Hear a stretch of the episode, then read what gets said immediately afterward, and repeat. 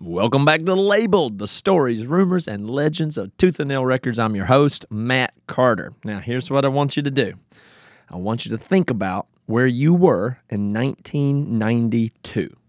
For instance, I was in the seventh grade, and by that point, I'd yet to even hold a guitar. I had not encountered punk music. I hadn't been to a, even a concert. I hadn't heard of independent music, and I certainly hadn't heard of Tooth and Nail Records obvious reasons. It'd be founded two years into the future at that point. I hadn't even begun to be involved in Christianity in any meaningful way, but I did know what heavy metal was. I knew it was scary, I knew it was bad, and I knew it was something like satanic. And I knew that because the really bad bullies and delinquents at my school wore Metallica and Slayer shirts. So in 1992, it would have been way, way, way outside of my comprehension that there could be a such thing as Christian metal or any kind of music scene like we know today. But that was not the case for Kevin Young, who is pretty close to my age and who that same year played his first show in a Christian metal band called Disciple, a band that's still putting out Christian metal as a ministry today and who in 2018 signed to Tooth and Nail Records and released a new album called Love Letter Kill Shot. Now, I think this is a quite beautiful illustration of the scene and how it's obviously not limited to just the confines of this record label, but really a testament to the scene itself and Tooth and Nail's continued involvement, support, and development of it. So let's go on ahead and get to know Kevin a little bit. He's pretty cool. I think you're going to like him too. And before we get going, today's show is sponsored by Zip Recruiter. Are you hiring? Try Zip Recruiter for free by visiting ziprecruiter.com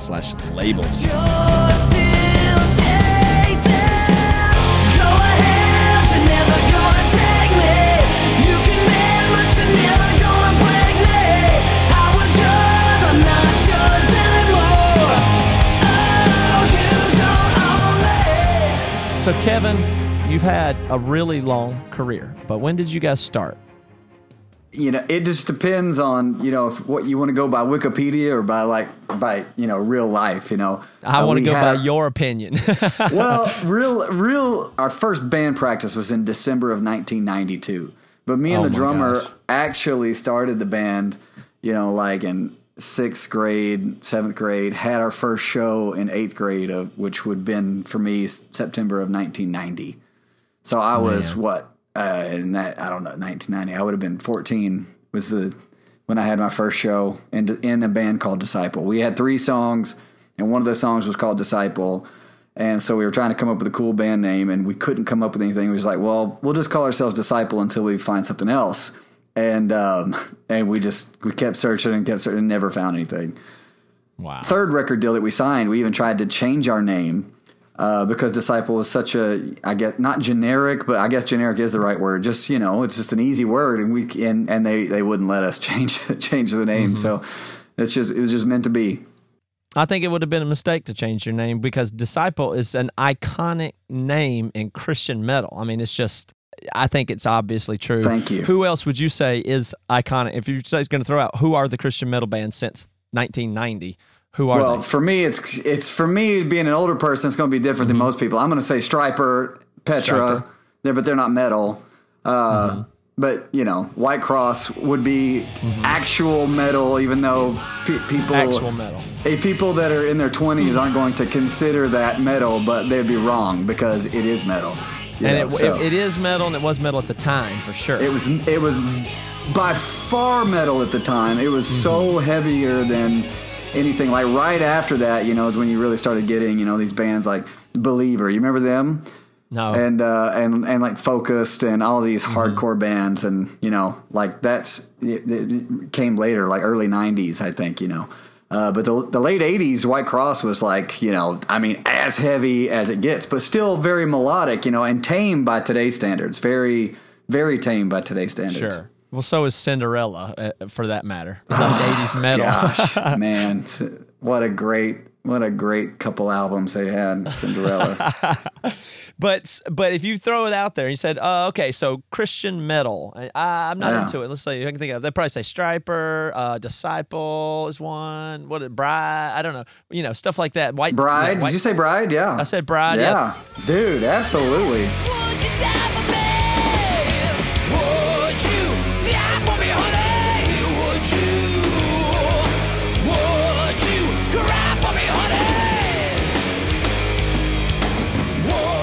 without even being a fan, that's those are the three I probably would come up with. So, Okay, like for real, a, a, a prayer I prayed in my driveway. You know, as a kid, I was like, God, you know, these are the bands that I want to open up for one day. You know, please let me play a show with these bands. I want to play with Petra, White Cross, Stryper, Bride, and There you Guardian. go. There you Yeah, go. okay. So if that hits all of them for you, those were my heroes. You know, as a as a fourteen year old, and Okay. um, and it and and apparently I set the bar way too low because that all happened very quickly, and so I didn't have my prayer requests were very limited after that. I was like, well, okay, what should I ask should for have now? dreamed bigger. You, you, you Should blew have your one dreamed way wish. bigger.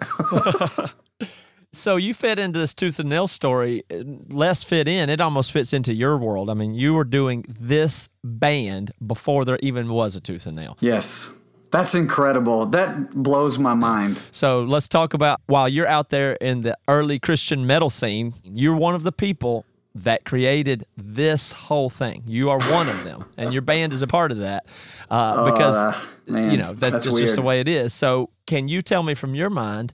What when what your earliest memories of how you remember Tooth and Nail emerging when you first knew about it, what you thought about it, and then let's talk about across the time span. We don't have to limit it to that, but Yeah, tell, me, well- tell us your favorite music from the catalog.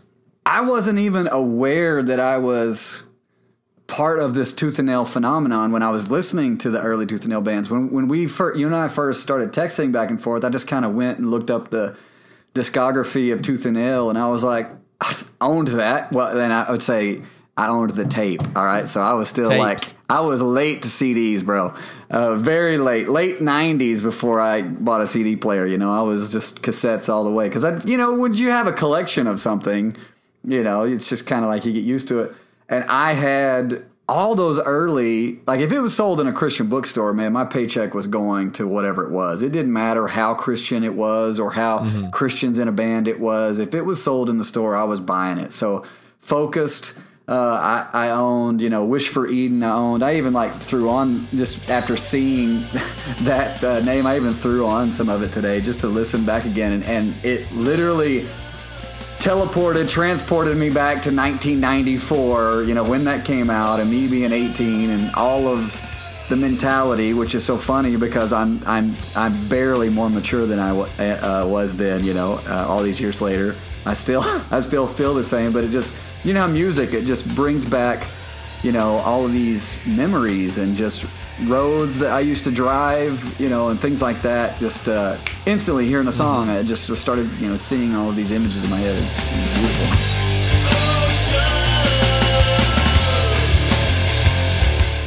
So Tooth and Nail is a huge part of my growing up. You would up. just really. go into the record store and uh, Oh, buy yeah. these tape. You bought Focused Oh, yeah. and Wish for Absolutely. Eden when they came out. Absolutely. I mean, if I had the discography in front of you, I mean, it would be like most everything. You know. I Did you know what it was, or Tooth and Nail, or you just bought it because it was there and then that's later what, figured I was, it out? That's what I was meaning. Yeah, I didn't realize that I was, you know, part of this phenomenon that is Tooth and Nail. You know, because that those were the first albums they were putting out, right? You know, so um, I didn't real. I just was like more of just like you know really loved listening to Christian music and a huge Christian music fan and uh, was just consuming whatever was on the shelf. You know, didn't Mm-hmm. realize it was it was part of ending up going to be this you know big big thing that Tooth and Nail became, which you Yeah. know just this monster.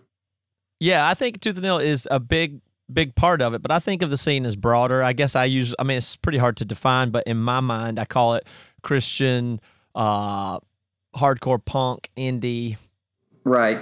scene, you know, and and and that has a pretty good border to it. I mean, the bands all the way from Disciple to some new Tooth and Nail band to other Christians making art today, they all have something. They all know that they're the same in some way, but it comes out in a ton of different ton of different expressions. Right. So so so most of the punk stuff I actually missed the boat on that, you know. So like a lot of my friends, you know, they were they were all, you know, um, MXPX and, and all that. And I miss I missed the boat on that one. I, it's not it's not like it was intentional. I just uh, it's it's one of those things that I just never discovered.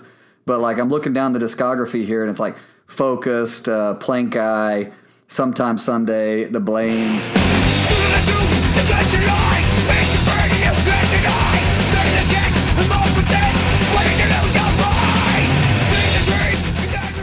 Strongarm.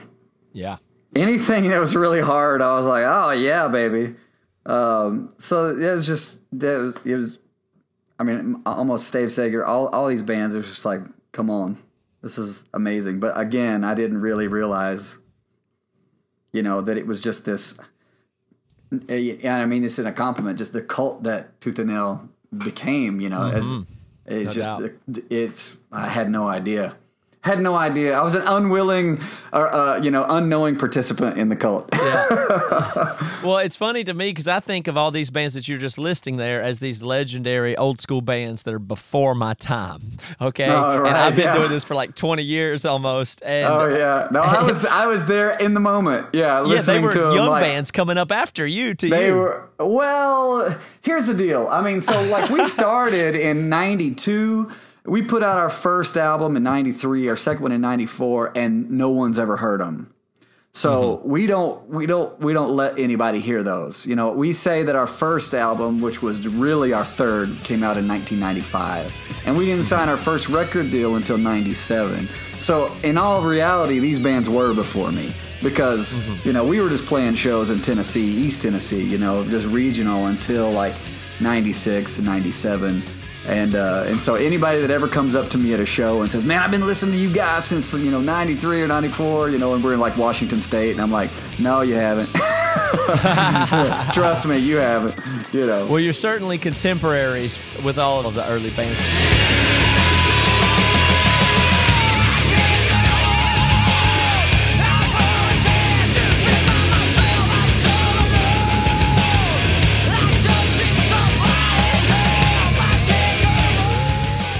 Let's talk about uh, what what struck your fancy the most. What's your favorite song in the Tooth and Nail catalog? Favorite song ever? Well, yeah, I remember you asking me this in, in text, and it, it's more albums. I do have a favorite song. I'll get to it, but uh, you know, the number one Tooth and Nail album ever, Solid State, whatever it was, was um, Living Sacrifice, Reborn, and Reject is Yeah. the is the best song I've ever heard. Yes.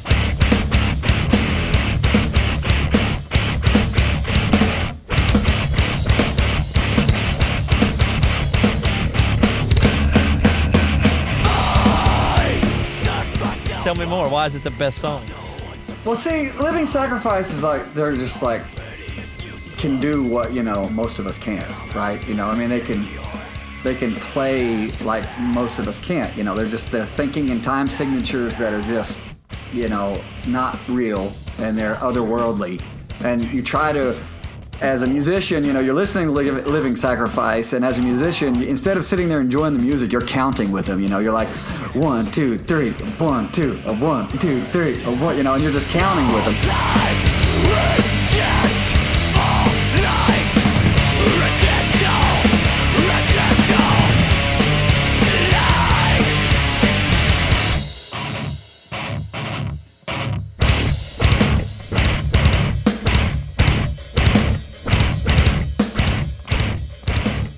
So pleasing in a musicianship sense, but the best songs are always the easiest ones. And you know, ACDC, Highway to Hell, Back in Black, those songs are always the ones that are just the best songs. And Reject was that. It was one of their easier ones. It was a little more straightforward, and it had a hook, you know, and you just put it on, and it was it was money. And the lyrics were just, I mean, it's one of those, you know, you're just like, I wish it was mine. I wish I wrote that. Yeah, it's that Yeah. it's it's that good. I mean, you put it on, and it stands the test of time. When, when did that come out? Like '97. It stands the test of time. Like you put that song in right now. I don't care who you are. 2019, 22 years later, and whoever it is is going to say that song is killer. That's you know one of the best songs I've ever heard. Doesn't matter whoever you know whoever you're playing it for. 97 indeed you're correct about that uh, so that's an interesting thing you said about it that you when you heard it you wanted it to be yours kind of thing because that to me is a real important thing about it's kind of this thing where there's art that i see or view or hear and it's so good that it never occurs to me that I could do it whatsoever. And then I hear stuff that's garbage sometimes and think, well, I could do that. But the, my favorite, my favorite thing that compels me and makes me be a musician is when I hear my favorite thing that is amazing. And I feel like I think I could I think I could do that. participate. I think I could do something Right. like that, or I understand what it is if you're so immersed in it that you actually get the art and then can see yourself possibly participating. And what I mean, and that's what I think is the history of this scene that we're talking about is wait a minute, they can do that and not as simple and easy, but they can do it and they're regular people like me and I can do it. And so let's try. And then things happen. That's Absolutely. t- so that's the feeling that you described there that I think is so important. Eh, oh, well, absolutely. Well, I mean, my whole childhood, you know, I am literally picturing myself, you know, I'm not, uh, as a teenager, I'm not listening to a song enjoying it. I'm also picturing myself performing this song, whether it's mm-hmm. Bon Jovi or Cinderella or Living Sacrifice or whatever, you know, like in my mind, that was always just you know what I wanted to do. They were like, you know, what do you want to? You need to go to college. It's like, yeah, right. You know, my mom was like, you need to, you need to go to college. I was like, no, I've this has been in my head. You know, I was sitting back in algebra class, you know, like creating album covers, you know, for my band. I wasn't, I couldn't, you know, solve an algebra problem to save my life. so it's a big left turn to your second favorite Tooth and Nail artist or album or song or however you want to do it. But uh, Yeah. and I know what it is, but go, go ahead and give us the left turn now. So my second favorite album from Tooth and Nail, and I don't even know if it was Tooth and Nail, BEC, whatever it was, is the Jeremy Camp uh, Stay album. Uh, for so many reasons, I, I Wow. really think, I really think that that album. Um, see, it's hard to, it's hard. You have to go back, you know, to when it came out.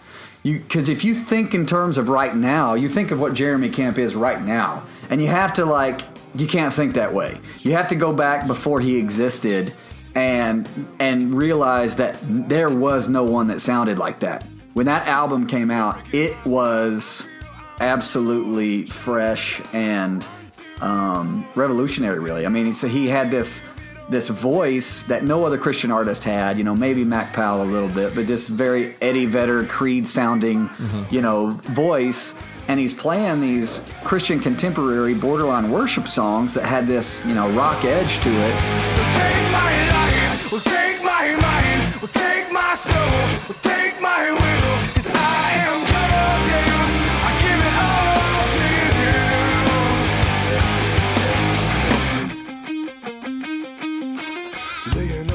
I don't know. There was just something really in the moment. You know, it came out right in the moment of all those things, as opposed to like you know how Christian music is always trying to keep up with something that happened five years ago. You know, uh, or at least that's the way it used to be.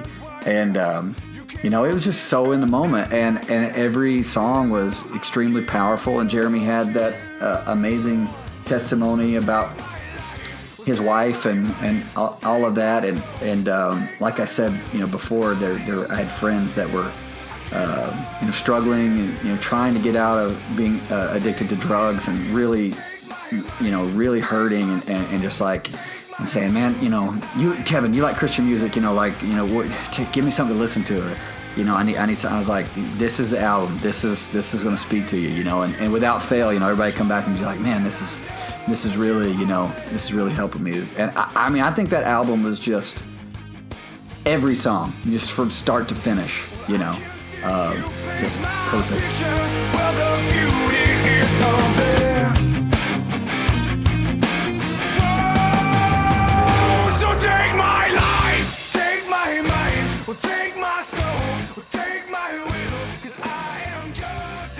Okay, so this is, I think, really, really fascinating because this is where I think we can start to draw a distinction about the different values and ethics and things within the scene. When I think that, again, I think it sounds like comes out of left field for people because you're supposed to be a metal guy. So you're first of all saying stuff that's not metal, and then secondly, you're saying something that is BEC worshipy, and sometimes Right. it gets it gets uh, you know criticized as youth groupy and and and that kind of thing. Sure. But you seem to embrace it fully, and so I would like to know, and and I know you're the way that you think about it. So uh, I'm going to put a pin in that for a second. and Say for you and for disciple, another thing that is true is you are a completely sold out ministry band and have been for 25 years, which is Right. kind of rare. Where a lot of bands in your scene would fluctuate from that or do this or change and that kind of stuff. You have such a focus there that I'm thinking or I'm guessing that the Jeremy Camp and the way you talk about the lyrics, that that stuff plays in,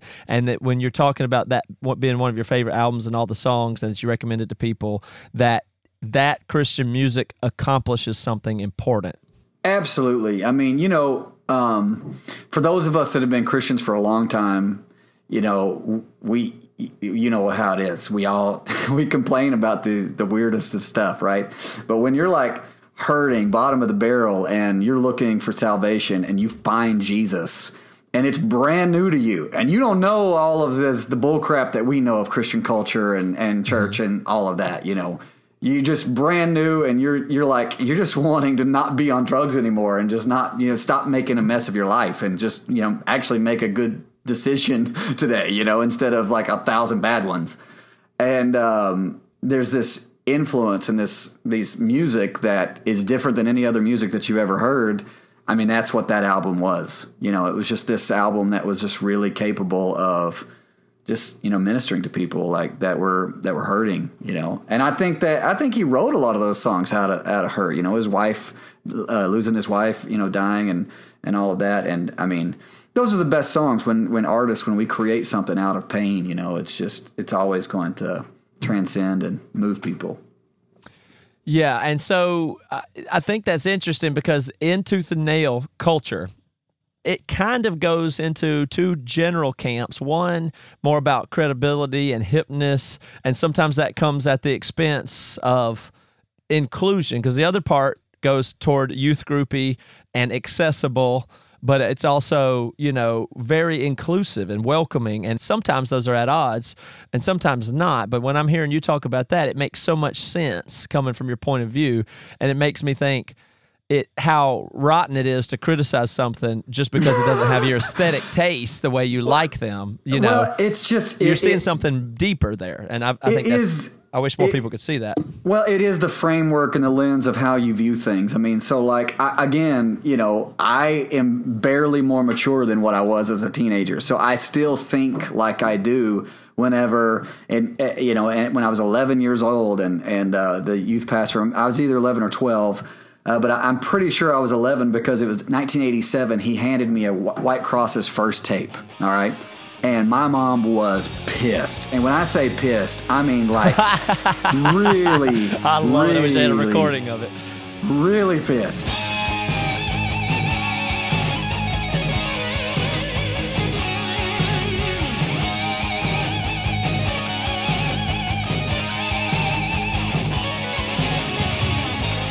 The catchphrase in the 80s was satanic. Everything was satanic, right? You know, like Yep. that was just it. And Whitecross's first album was just, it was so heavy. I mean, in 1987, it was just, it was so heavy and so metal. And she was like, What have you done to my kid? You know, like, I can't believe this. You know, like, you have really screwed with my kid's brain and told them that this terrible, awful thing is something good, you know? And, um, and I didn't care about that. I was just like a little kid, and I was like, "This sounds amazing," and I, and oh, they're talking about Jesus, and so you got to let me listen to it because you know it's good. I, I really wasn't, you know, all worried about all those other things. But then, you know, the more I started listening to it, the more like it actually started to speak to me about following Jesus. And I, I am an extremely impressionable person, and this is you know coming out in an interview. I mean, maybe this is too much, but I mean, like, so like if there, you know, if I was a teenager listening to a song about doing drugs, it, I would want to do that. If I was listening to a song about you know uh, having sex, I would want to do that. I mean, I would literally like music, just uber impressionable. Okay, so, so you know if whatever I was letting in, it was going to have an effect. You know, people are always like, oh, "I don't listen to the lyrics," you know, and that's like, that's like good for you, dude. I I was not that way. I literally would just get lost in just this world in my mind of the lyrics. The lyrics were so important to me of of every song, and so I remember what it was like going to my friends and my buddies and like just not saying a word And see, again, you can't think in the lens of like today. Now there's just been this saturation of Christian rock music and hard rock. I mean, in, in 1987, 1988, it just wasn't there. I remember going to my buddies and just not saying a word and just putting it on and just kind of just watching them. And it almost like a like a like a bad word, you know. That Jesus would pop up and their eyes would be like, "What?" you know.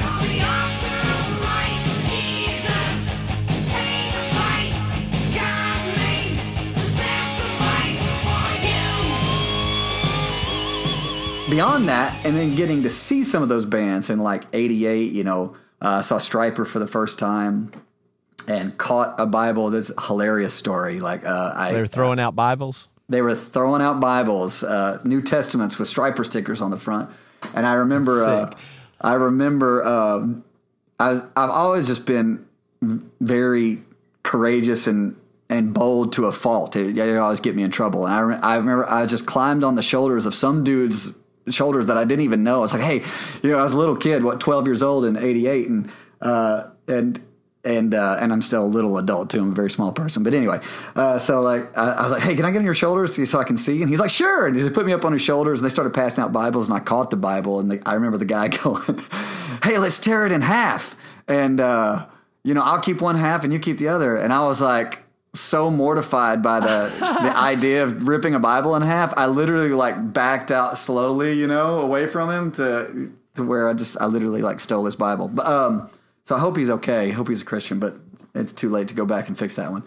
But that was the first, you know, Christian band I saw. Then I saw Petra, I saw Whitecross, and I remember these guys when they would talk from the stage. They started like talking about Jesus like something I'd never heard, you know, like like he he was, you know, really their lord. Like th- they weren't up there for the ticket price. That that like mm-hmm. they showed up to say, "Hey, we're doing this thing, and we think that this is the answer to the world. You know, that we mm-hmm. think that this is, we think that Jesus can save the world. We think that He literally died on a cross, you know, for you." And like they were there to actually win people to Jesus, to evangelize, and I couldn't believe it. I thought, first of all, they didn't have the support of the church back then. You know what I mean? So you you know we criticize and say, oh, it's youth groupie or whatever. But these guys that came before us, man, they did not have the support of the church. They'd have churches outside picketing, you know, and like being like, these dudes are satanic, right? And so they're taking a risk there. But then they're also taking a risk for the in front of these other kids who aren't Christians and saying like, look, you know, this is this is music that you like, but we're saying something that you're probably not used to hearing, and uh, we think this is the answer to you know your life. And I thought it was the most, courageous, boldest thing I'd ever seen.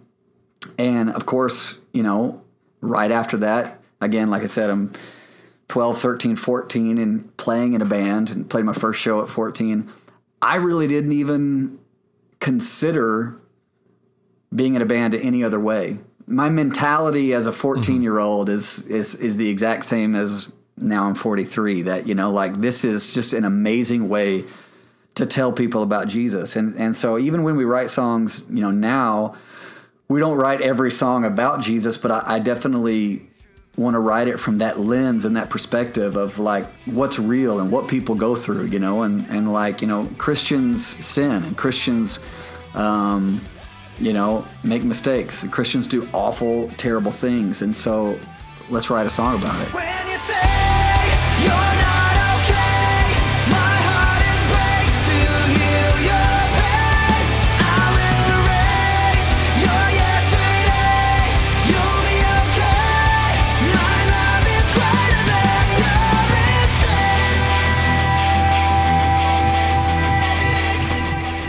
It's not just about winning people who don't know Jesus. Uh, I've I've view the music that we create as like I just want to be the soundtrack for someone's life. You know, before they know Christ and when they come to know Him, and and as they're about to you know be 90 years old and die, that we have a song for every single person of wherever they are in their journey that's real and genuine and not not you know cookie cutter, but that's just like actually about something that's real and uh, and what what people go through. Now, there's definitely music out there that I find to be no good and cookie cutter and false pretenses for why they're doing it, and Right. all that stuff does exist. Uh, Of course. I think you probably agree with that too. But I don't think your music is that way. How do you think about balancing, though? It's a really tough question to how, how you balance art for its own sake or its intrinsic value versus its goal or its mission in effect. Well, it's like you, what you said. It's it's all in the the the the lens that you view it view, view it through. I have never really bought into the I'm going to write this song to make money, um, or write this song to you know what? It's just that just sounds so gross to me that like I just can't. But even to can't- write a song within mind that it would minister to somebody or get somebody saved, is that not another commodification of an art or something? I don't even write from that perspective either. Mm-hmm. Like I, I, I want to write. I just want to write something that's good, and that's what I always tell my guys. I don't want to. I don't want to say that we're gonna, you know, can't write a country song or can't write something that's a little hip hop or can't write something that's metal or can't write a ballad or can't write a worship song or whatever. You know, people people get caught up in genres and staying true to this, and I'm like, no, no, no. Like I tell my guys this all the time. Like, it, I just want it to be good. It can be you know we have a song on our new album that's called misery and it, it it doesn't point to jesus at all. And it's literally just talking about somebody who is um, facing anxiety and depression to the point to where they're you know you talk to them it's like yeah, actually i don't want to get better. I enjoy being miserable. I enjoy this because i don't feel like you're going to pay attention to me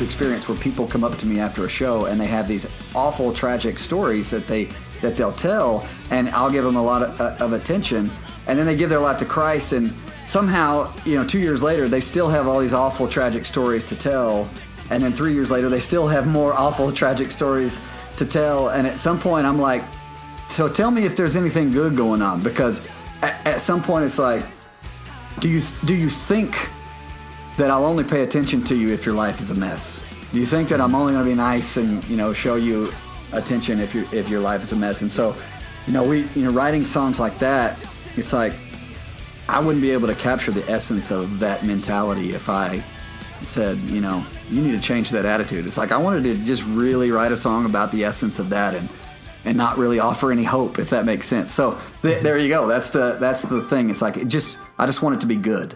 You so know? what what wouldn't you write a song about? Like what is outside? Like I wouldn't do that because that doesn't connect to my mission or my goal or what disciple is or, or something like that. What's too far?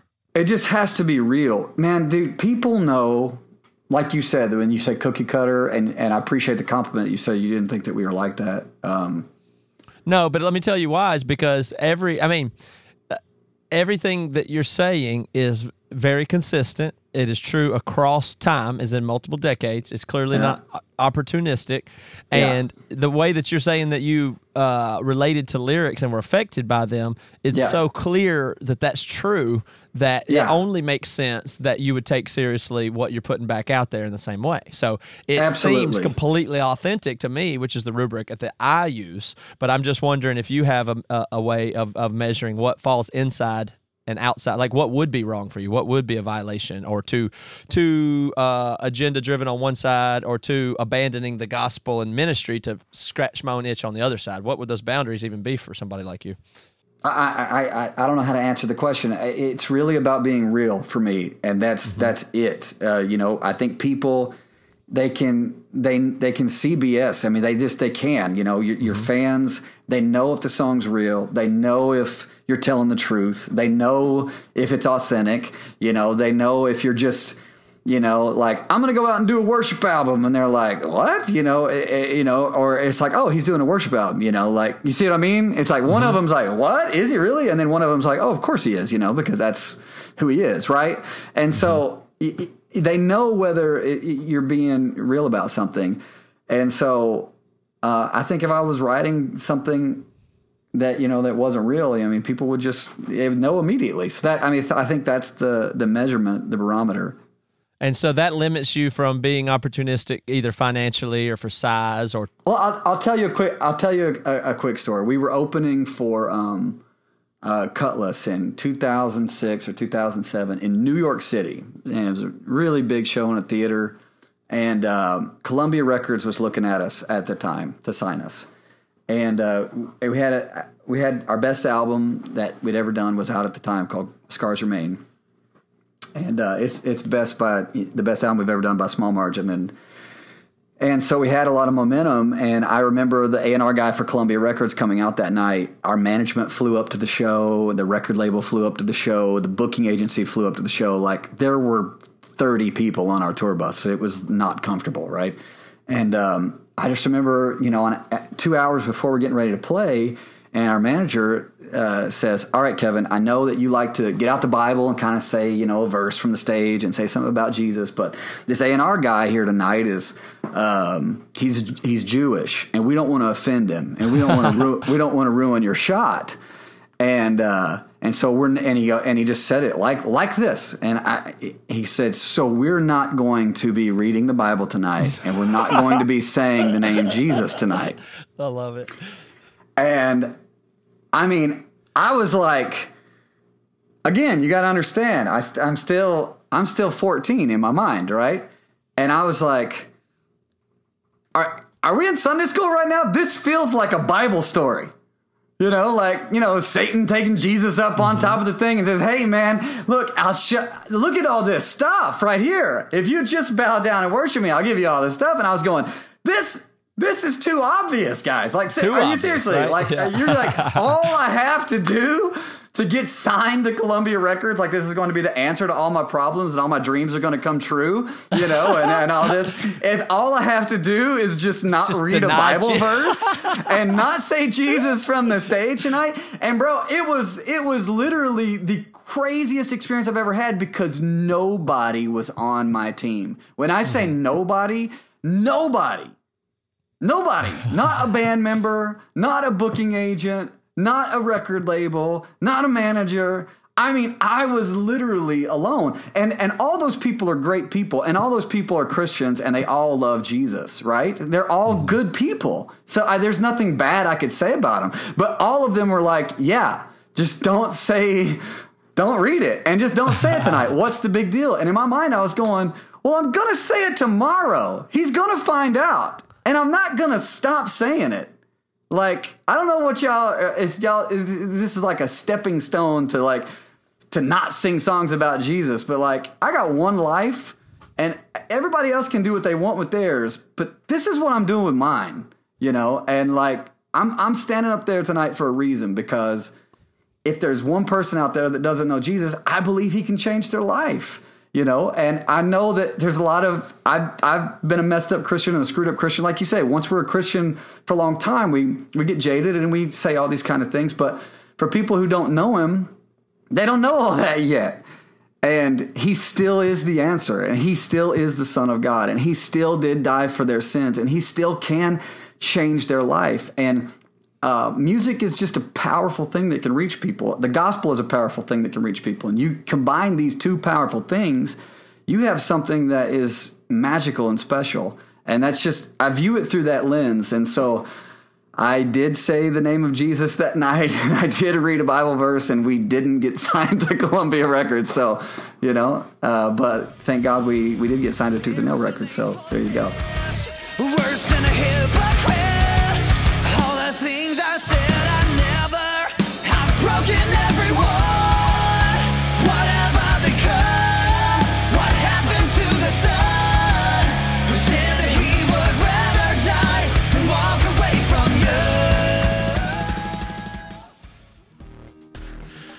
So I bet you already know that hiring can be a slow process. Cafe Altura's COO Dylan Miskowitz needed to hire a director of coffee for his organic coffee company, but was having a hard time finding qualified applicants, so he switched to ZipRecruiter, which is what you need to do as well. ZipRecruiter doesn't depend on candidates finding you, it finds them for you, which is terrific. Its technology identifies people with the right experience and it invites them to apply for your job so you get qualified candidates fast. Dylan posted his job on ZipRecruiter and said that he was impressed by how quickly he had great candidates apply. He also used ZipRecruiter's candidate rating feature to filter his applicants so he could focus on the most relevant ones, which is very, very nice feature to have.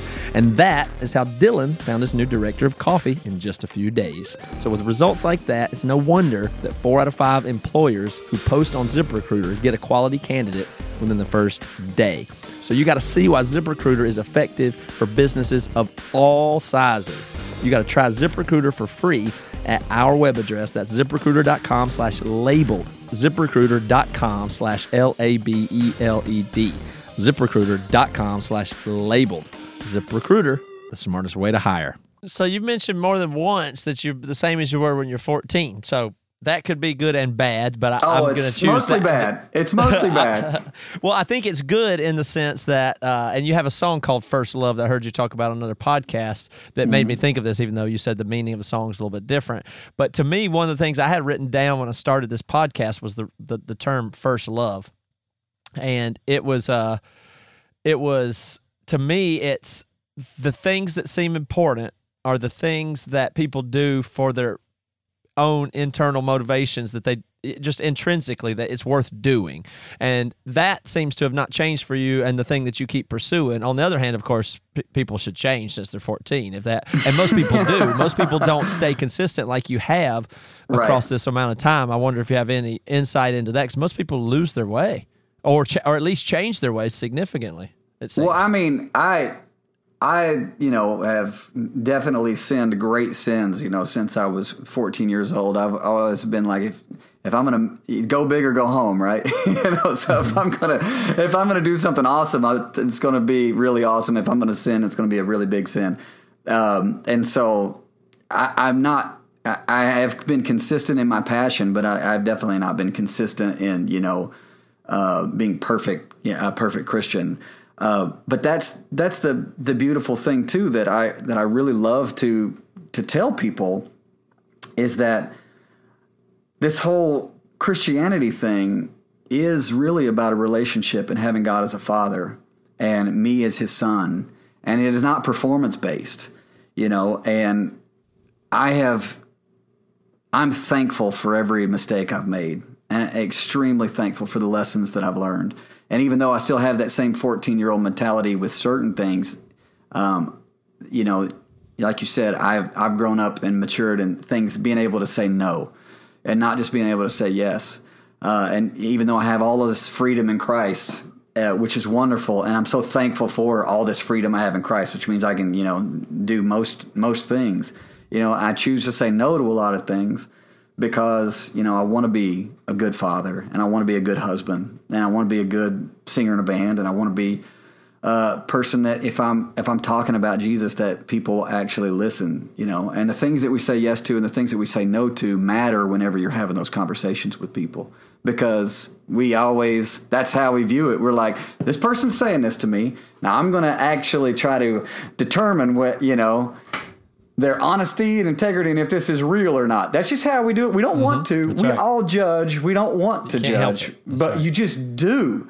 And if somebody's just being honest and saying, "Look, you know, like I, I've, I've, I've majorly screwed up, but that wasn't the end for me." You know, God still had ministry in mind for me even after my sin, even after following Him for ten or fifteen years, and you just have this huge mess up and mistake, scandalous thing and you're like, I've messed it up. It's all over. And it's like, no, no, no. No. I'm living proof. It's not. It's not over. You know. Uh, I, I'm not sure if you're referring to anything specific. If so, I don't know. But have you had some scandal or major mess up that you talk about? Oh, I mean, not that I ever really talk about. You know, I've been to jail in, in disciple. I've you know uh, assaulted somebody and those kinds of things. It's probably you know. not the worst thing you've done, but it sounds interesting. Why don't you tell It's me? if you don't mind? definitely not even close to the worst thing that I've done. Yeah, but uh, but yeah, you know, I thought I really screwed it up. You know, I guess I don't remember when that was. It was early two thousands. Um, and it's funny, and people. It sounds like I'm like bragging about it, and I, I'm embarrassed of it, you know. But it's, this is one of the sins that I don't mind talking about. It's like, yeah, I I, uh, I shot a dude with a paintball gun, um, maliciously shot him, not having fun shoot him, but maliciously showed up at his work and just lit him up. What did he do And, to uh, deserve it? Oh, he yeah, was the guy that my that my girlfriend like uh, cheated on me with. So yeah, I, went and sought him out and put about I don't know. the police report said about thirty nine uh, paintball pellets in him. I think that that was a very conservative estimate. Of And- and how where much, was how many times I actually shot him? I that doesn't matter. It's a big parking lot. It's a big parking lot. Let's just say that. Like probably 400 cars in the parking lot. We'll just say that. and you caught him on his way out of a shift or in? I sure did. I sure did. Well, that's well, good see, he kept call, he, he kept calling me and bugging me, and he knew that I was a Christian and knew that whatever. And I just, I, I literally told him I was just like, dude, I love Jesus with all my heart, but if you call me one more time, I am coming for you. And uh, he called me again. This is after like you know like forty times of calling me, and because he kept rubbing it in. He's like, you know, I, I got with your girlfriend. He just kept rubbing it in. I was like, I Oh, that's got awful. it, I got it, dude, I got it. You win. You're you win.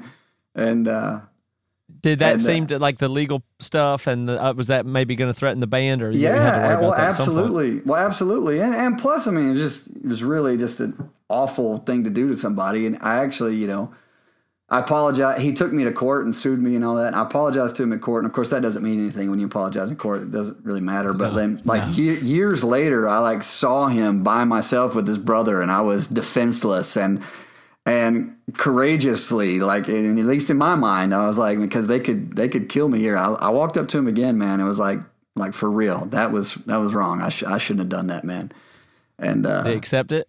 and I don't think so, but they didn't kill me. So uh, you know, so there is there is there is the silver lining to that.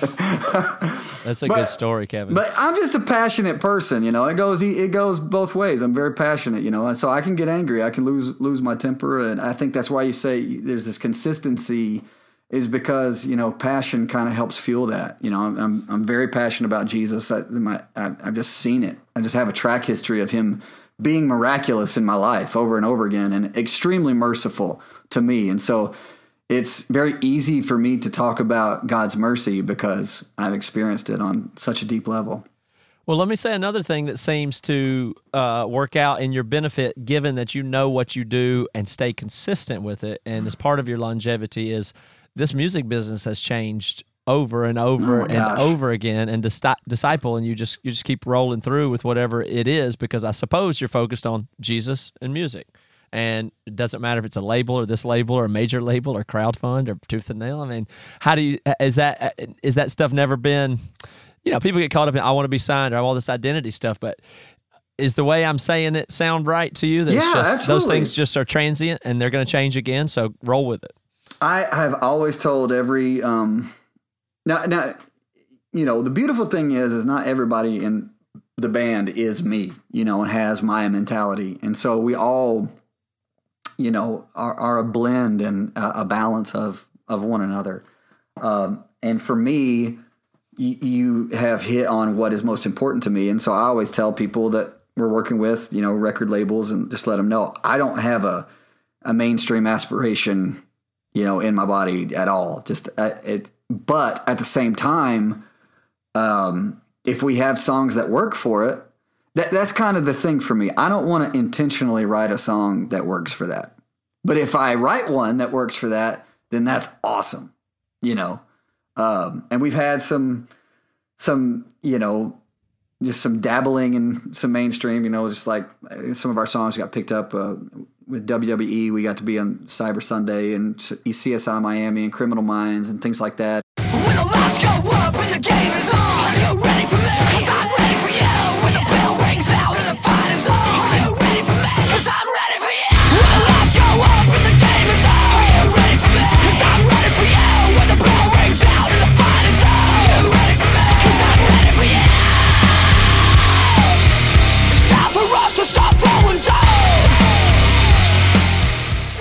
Was really super cool, you know, and some uh, some baseball games, NFL, and this this kind of thing, and, and and that was all really great. I think for me, it was more of like I just didn't want to write a song that you know per, on purpose for that. Because here's the reason. Here's the reason. Because anytime we ever tried to do that, you know, write a song for radio or whatever, it was always garbage. Anytime we always like sat down and intentionally tried to do it, it was always garbage. But anytime we were just writing something that we liked and that we felt passionate about, and then it would it would like do it would do well. And I was like, well, let's just do that. Let's stop trying to make something for somebody and let's just write stuff that we like and that we think is good. You know, because you sit down with all these co-writes and they're always trying to use these words and whatever, and it just turns out like it's like that's not what I would say. You know, Right. And it Yeah. just um, so I just I just decided to just quit doing that. You know, and I think uh, that's a weird world. I mean, the more I mean, it's, it sounds attractive at some point. You're writing songs, and you go, oh, you can do these co-writes, and all this stuff. But yeah, when you get down to it, it's something about that really strips away the idea of connecting to a person being vulnerable. It's like, oh, these are words and topics and things, and we're all going to collaborate. It's not, it's collaboration, but it's kind. I mean, it's some some step removed because you by the time you're doing those co-writes, and I hadn't done but a couple, I did not really enjoy it for that reason. But they're, they're like, hard. They're very difficult. You're, doing something not as yourself for somebody else. There's one step of removal there that I've lost my. You know, it's fine for a lot of people, but I've lost my tether to what it is I'm supposed to be doing. Once you get my to that point, my brain hurts.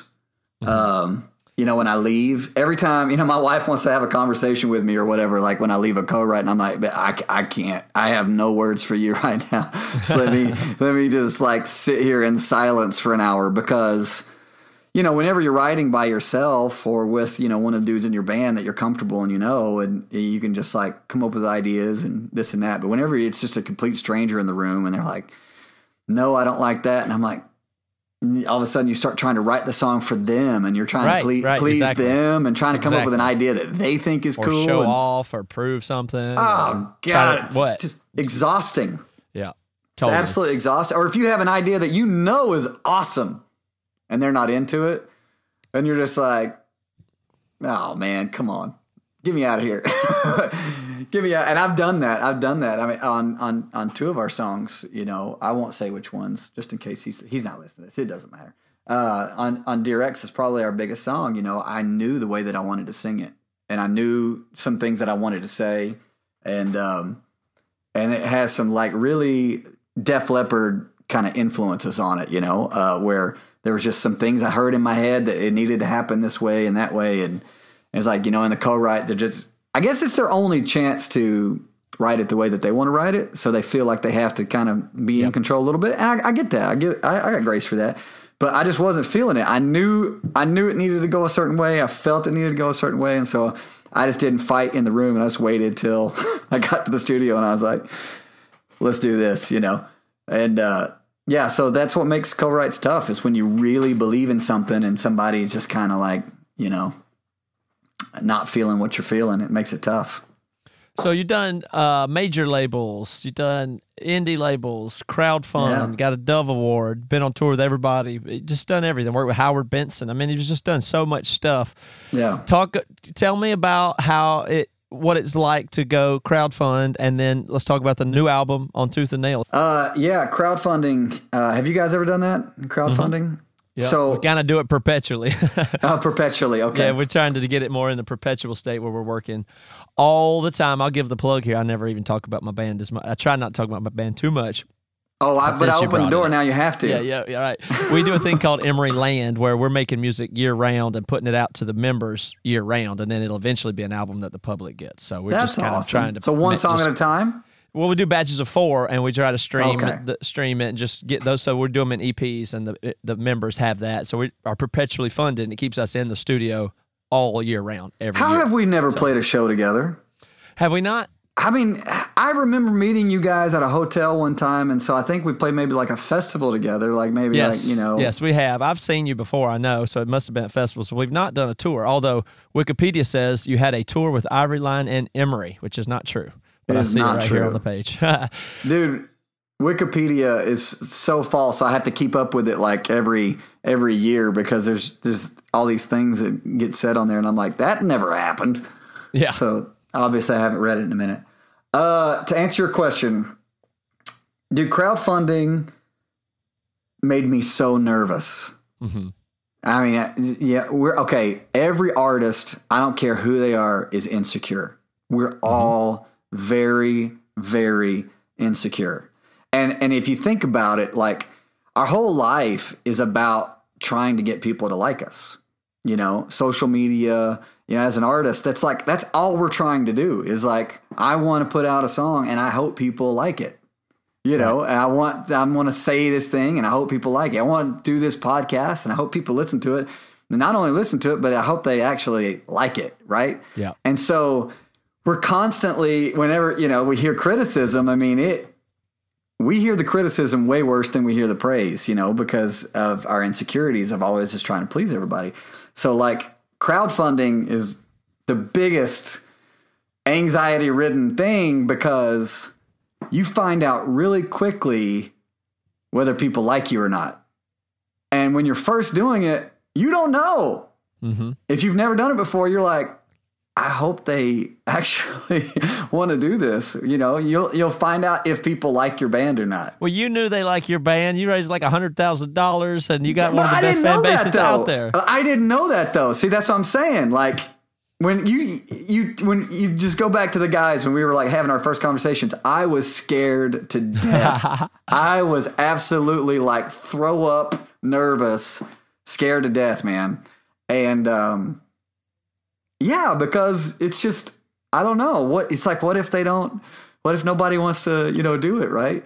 And uh and and they did, and so and even the second time around, you know, um, it's like okay, they did it this once, but what if they didn't like that last album? Then they're not going to do it this time. You know what I mean? There's always just that anxiety, whatever. So I was just, I was like, I don't want to do this crowdfunding thing anymore. Let's do this. You know, let's sign a, let's sign a deal and let Tooth and Nail put it out because man, this is just too. I can't, I can't handle the. uh the you know the the It's a lot of crowdfunding thing. stress. I need It to is. I need to like take a break from it because of how stressful it is of like you know uh, trying to trying to sell yourself. I mean, I'm, I'd much rather put out the songs and and see if people like them. You know. Um, but it's t- it's, it's I mean maybe I'll maybe we'll do it again one day maybe we won't I don't know but uh, it was a great experience minus that part you know Right. Uh, it was a great experience that we found out you know our fan, fans do like us and our fans do support us and they're they're they're so amazing and wonderful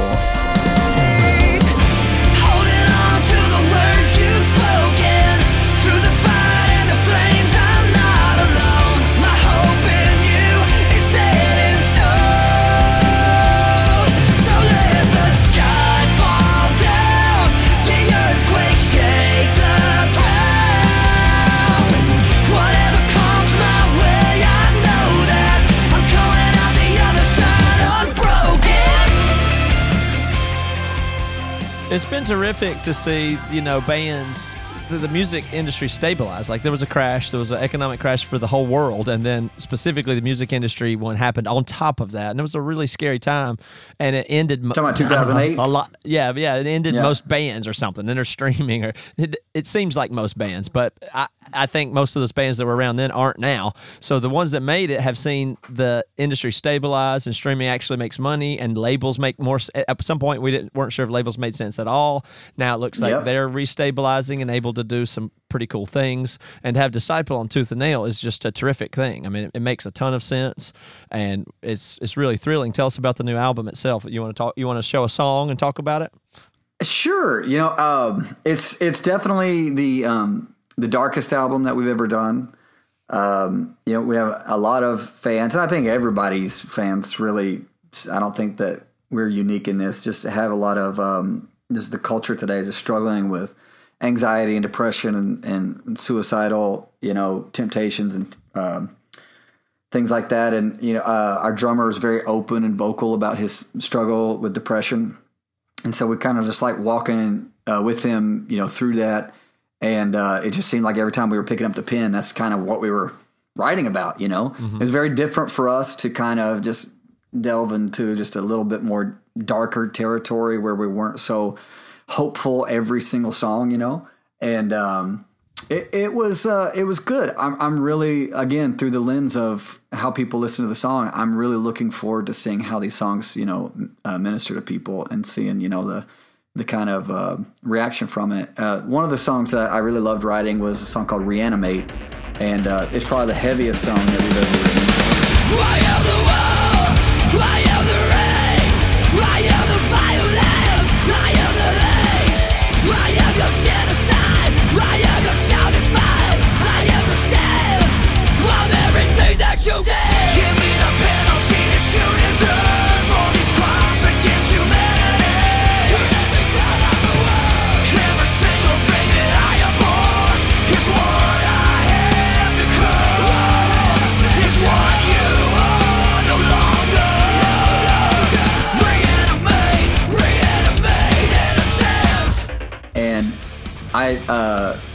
Written a lot of songs about you know the the cross of Christ and uh, over the years over two decades plus of how long we've been a band and um, I got to thinking about the cross of Christ one day just about like when I think about it it's just this beautiful um, thing that Jesus did for us, right? And I think about it, it's just this very loving and just it's just beautiful, right?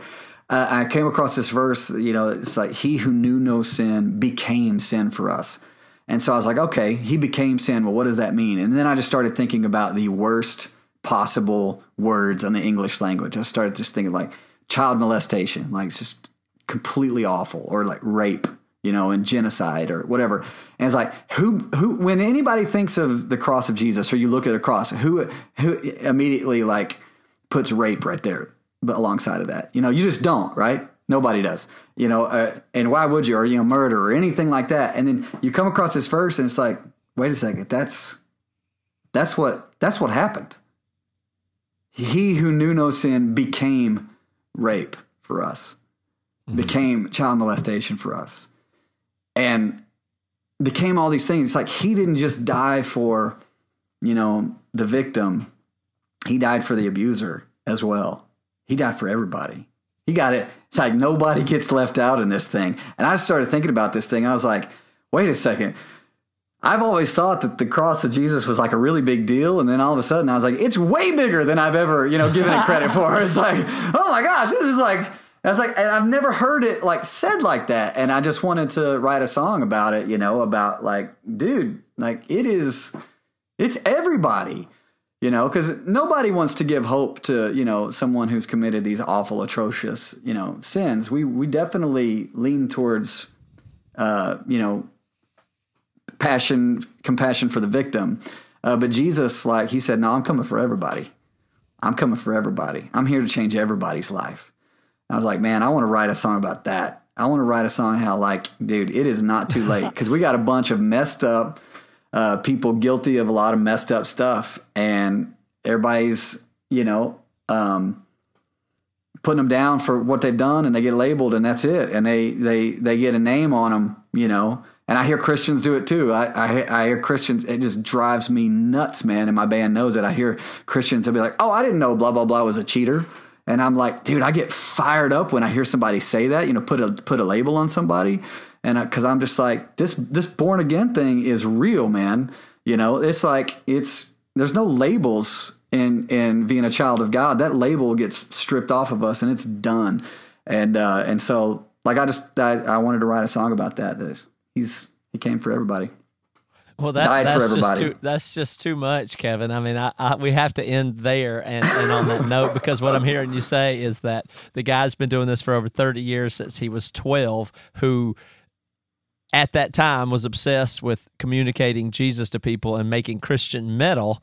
In 2019, at age 43, has just realized how massive and crazy the gospel really is, given a massive gospel presentation and written the heaviest song he's ever written.